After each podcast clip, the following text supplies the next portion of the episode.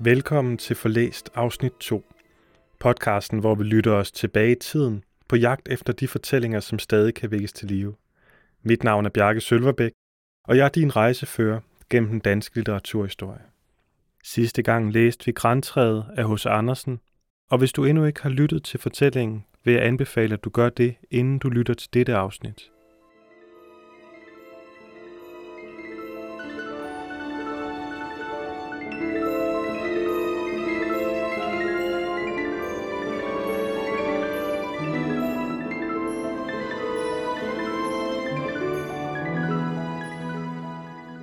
Men hvorfor starte den her podcast med lige netop den tekst? Det er nok kun meget få af jer, der ikke har hørt den før, for det er netop en julehistorie, som igen og igen bliver fundet frem. Og det var faktisk også derfor, jeg endte med at læse den for jer. I år der blev jeg ansat som efterskolelærer, og nu, hvor det er december, så skulle der læses et juleeventyr højt for eleverne, og jeg meldte mig til at gøre det. Jeg ledte i gemmerne og på e efter fortællinger, der hverken var for barnlige, for voksne, for korte eller for lange og det indsnævrede mængden af kandidater en hel del. Jeg diskvalificerede hurtigt de historier, der blev for pussenussede og som havde den her stemning af candice med sukker ovenpå. Det har aldrig sagt mig særlig meget. Om det siger mest om mig eller fortællingerne, det må I vurdere. I hvert fald endte jeg med at falde tilbage på klassikeren Grantræet. Og selvom det er nogle elever med krudt i røven, formåede de at blive siddende og lytte alle 20 minutter, mens jeg læste højt for dem. Det mindede mig om, at jeg længe havde tænkt på at starte en podcast, hvor jeg fik lejlighed til at læse højt, og måske også bruge noget af alt det, jeg har lært om litteratur gennem tiden til at formidle det, jeg læste. For jeg holder meget af at læse højt, og jeg har i flere år haft en lille drøm om at komme til at gøre det professionelt. Indtil sådan en mulighed den så byder sig, så kan jeg nøjes med at læse nogle af alle de vidunderlige fortællinger, som den danske litteraturhistorie byder på.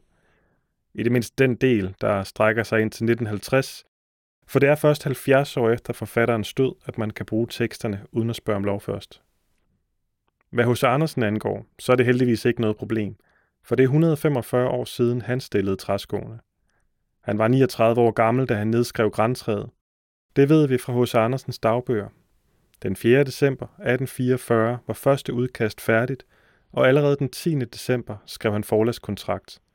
Og den 21. december udkom hæftet så med græntræet og snedronningen. Forlagspipelinen er blevet noget længere siden dengang.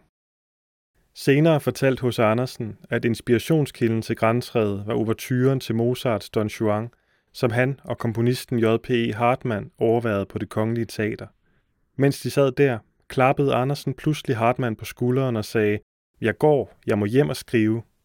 Senere på aftenen, endnu inden Don Juan var færdig, kom Andersen tilbage og sagde, Nå, er I ikke kommet videre? Og jeg fik så færdig. Med hvad? spurgte Hartmann. Med et eventyr, som skal hedde Grantræet. Når man dykker ned i programmerne for det kongelige teater, viser det sig så, at Don Juan slet ikke blev spillet på det her tidspunkt. Men hvorfor lade virkeligheden komme i vejen for en god historie? Sandt er det, at forføreren Don Juan i 1700- og 1800-tallet var en af de mest markante skikkelser i det europæiske mytestof.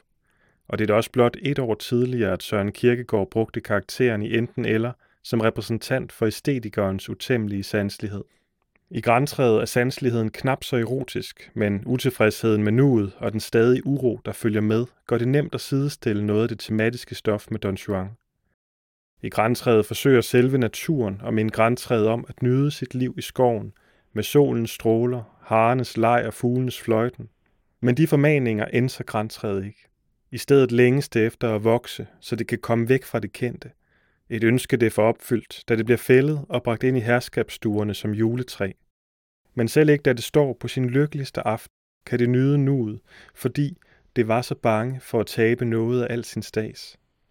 Da det så, ganske uhøjtidligt, bliver stillet på loftet, og der møder musene, fortæller det om sin fortid, både i skoven og i stuerne. Nu slutter længslen efter fortidens lykke sig til forhåbningerne til fremtiden. Men til slut er det visnet og bliver ophugget til brænde. Havde jeg dog glædet mig, da jeg kunne, bliver figuren græntræets sidste tanke, før dets liv er forbi. Fortællingen græntræets afslutningsreplik bliver forbi, forbi, og det bliver alle historier. Og for græntræet, der er ikke noget at glæde sig over, hvad det havde i fortællingens nur, er det en ulykkelig historie.